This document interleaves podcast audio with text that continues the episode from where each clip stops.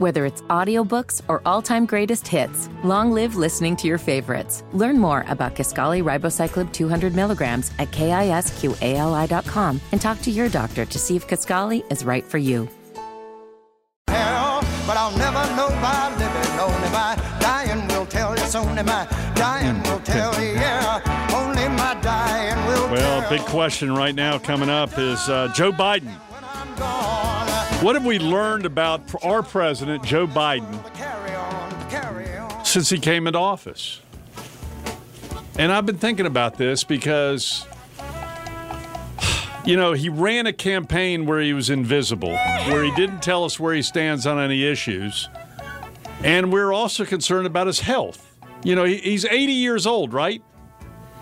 Uh, he's turning 80. He's uh, approaching 80. I don't Yeah. think he's there yet. Hang on. I'll find that out for you.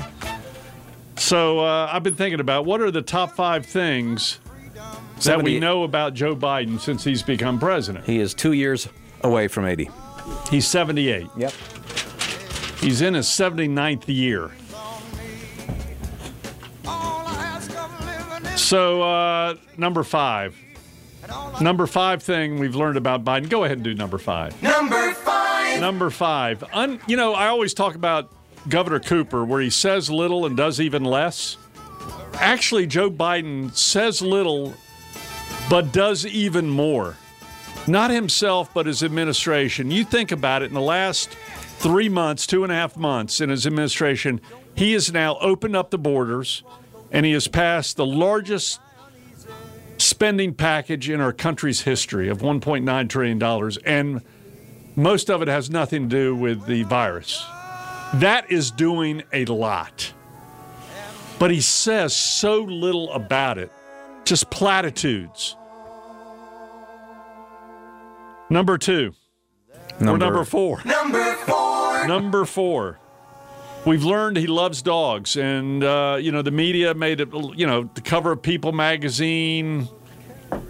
Dr. Jill Biden and J- Joe Biden loved dogs, and they had the first two dogs ever to live at the White House since I don't know Kennedy or Reagan or Bush. I don't know, but not not Trump. So. Um, but his dogs were moved. Yeah. They only lasted like two days. Mo, my dog Mo, only lasted two days at the governor's mansion. So he can relate to these German shepherds. Did Mo ever come back? No. That's pretty good, though. You're there for two days and you get a Two days. statue of yourself. I was I was gone for a day and a half. Yeah, and Mo's statue's been taken down at the Western Residence.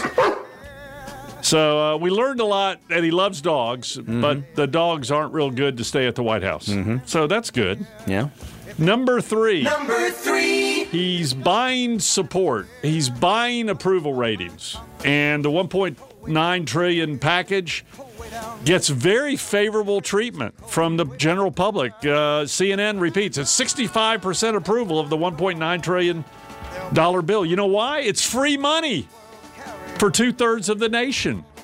And when you give out free money, let me tell you a little secret to all you politicians. If you give out free money, you often get more votes because people actually believe it's free and they won't have to pay for it sometime down the road. And Joe Biden's been in politics enough that he knows if I give out free money, $1,500 checks to everyone making less than $150,000 per family, they will probably vote for me or they'll go, that's good.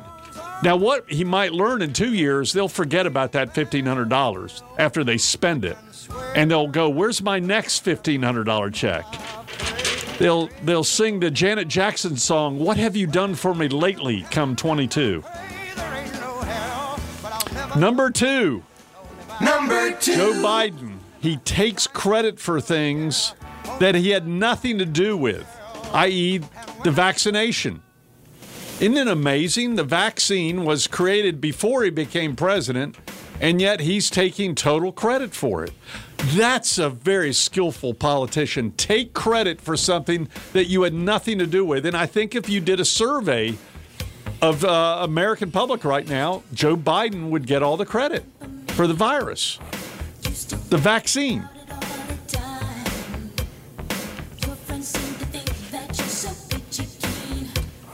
Oh, I love Janet Jackson. Got a little horn in it, like uh, Blood, Sweat, and Tears. And the number one, Number one. you blame your predecessor for any problems that you have created since you got elected, i.e., the border. He's opened up the border, but guess whose fault it was? Whose fault is it that all these immigrants are coming across the border and then become illegal immigrants, with all due respect to the Wall Street Journal, who doesn't use that term anymore? It's Donald Trump's fault. I heard it yesterday. Due to the previous administration, the Trump administration, we're having this border situation. So he takes credit for the vaccine. He gives blame for the border crisis, which he refuses to call a crisis. That's what we've learned about Joe Biden since he's been elected president.